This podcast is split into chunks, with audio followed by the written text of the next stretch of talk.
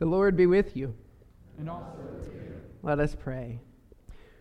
Risen Christ, you opened the scriptures to your disciples and made their hearts burn within them. Open our eyes, our ears, and our hearts, so we might recognize you once again in these words of Scripture. By the power of your Holy Spirit. Amen. Our lesson today is from Matthew chapter 28, verses 1 through 10. After the Sabbath, as the first day of the week was dawning, Mary Magdalene and the other Mary went to see the tomb. And suddenly there was a great earthquake, for an angel of the Lord, descending from heaven, came and rolled back the stone and sat on it. His appearance was like lightning, and his clothing white as snow. For fear of him, the guards shook and became like dead men. But the angel said to the women, Do not be afraid. I know that you are looking for Jesus, who was crucified. He is not here, for he has been raised, as he said. Come, see the place where he lay. Then go quickly and tell his disciples. He has been raised from the dead, and indeed, he is going ahead of you to Galilee. There you will see him. This is my message for you. So they left the tomb quickly with fear and great joy and ran to tell his disciples. Suddenly, Jesus met them and said, Greetings. And they came to him, took hold of his feet, and worshipped him. Then Jesus said to them, Do not be afraid. Go and tell my brothers to go to Galilee.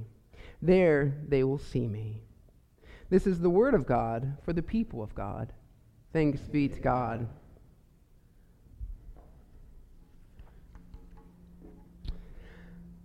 Christ is risen. It's true. In some ways, it's the only thing that can be and should be said today. That Jesus has been raised from the dead is the only thing I really have to tell you today. nothing more, nothing less. Thanks for coming. It's the same thing the angel told the two women who went to Jesus' tomb.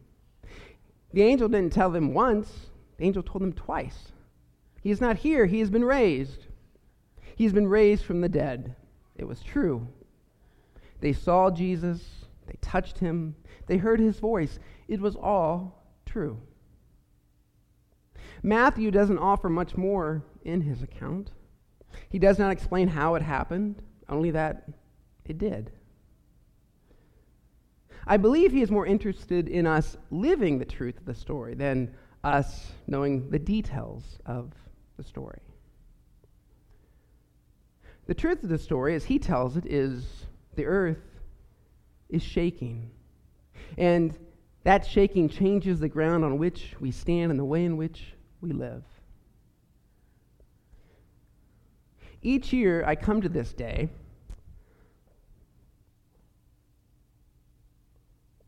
wanting one thing well, besides a nap. I want to be told and reminded that the story is, is true, that it can be trusted, that it is a reality in my life. And I suspect that's why you are here today, too. Why do I say that? Why do I come here every year wanting to be reminded that the story is true? Why do I think that's what you want? Because a few weeks ago,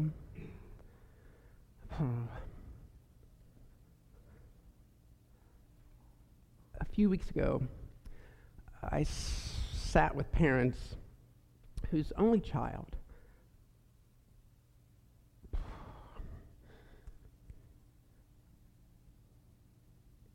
their 21 year old daughter died of, of um, heroin addiction, which she had battled for many years.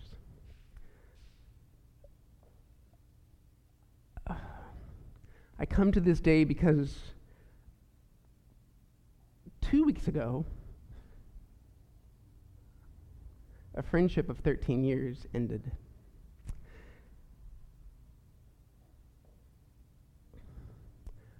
I come to this day wanting to hear the story again. Because last week, a dear friend uh, began her second bone marrow transplant. I want to be told and be reminded that the story is true. Because I have experienced the pain and the devastation of, of Holy Week, not just in the liturgies of the church, but in the circumstances of my own life. That's why I come here today, wanting, needing to be reminded that the story is true. And I don't for a moment think that's only about me. Every one of you could name a darkness, a loss, a fear in your life that you have faced over this last year, this last month, this last week. Some of you may be living in the midst of darkness as I speak. I may not know what your darkness is or has been, but I know it is real. And so we come to this day, I believe, to be reminded that it's true. He is risen. He is not in the tomb. We come because life is delicate.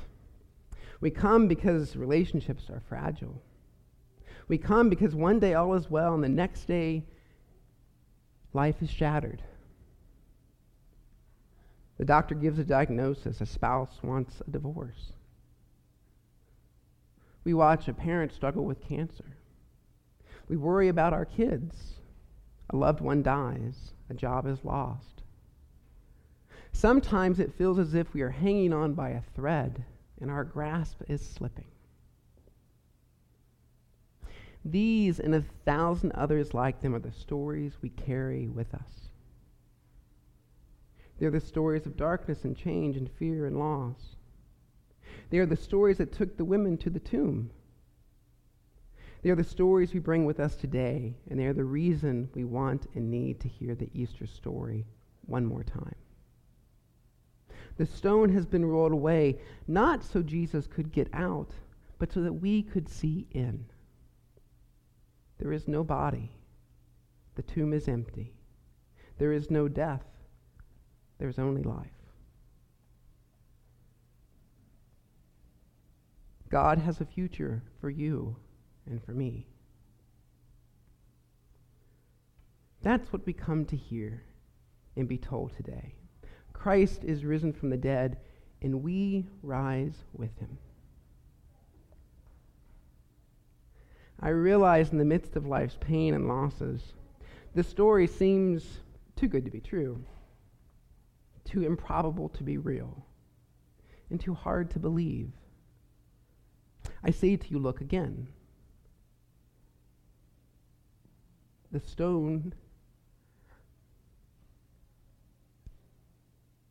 has been rolled away. The tomb is empty. Listen to the story a thousand times. It will not change. Our life has been guaranteed by God. So, what does that mean for us? It means we can quit looking for the living among the dead. It means we no longer have to look at the past and say, if only. It means we no longer have to look at the future and worry, what if? It means that when someone asks about a loved one who has died, we can say, yes, they died, but they're not dead.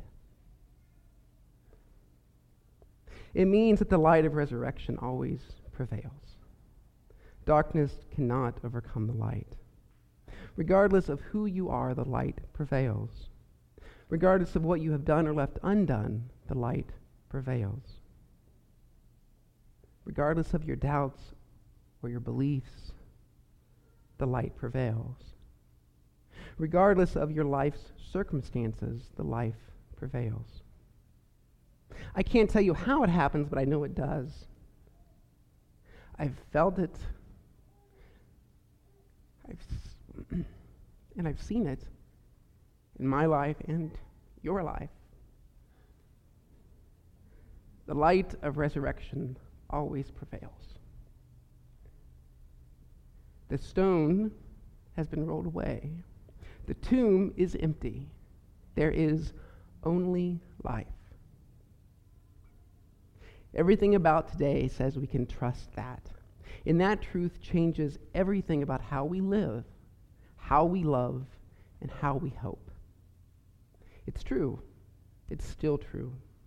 Christ is risen, and we rise with him. Alleluia. Amen.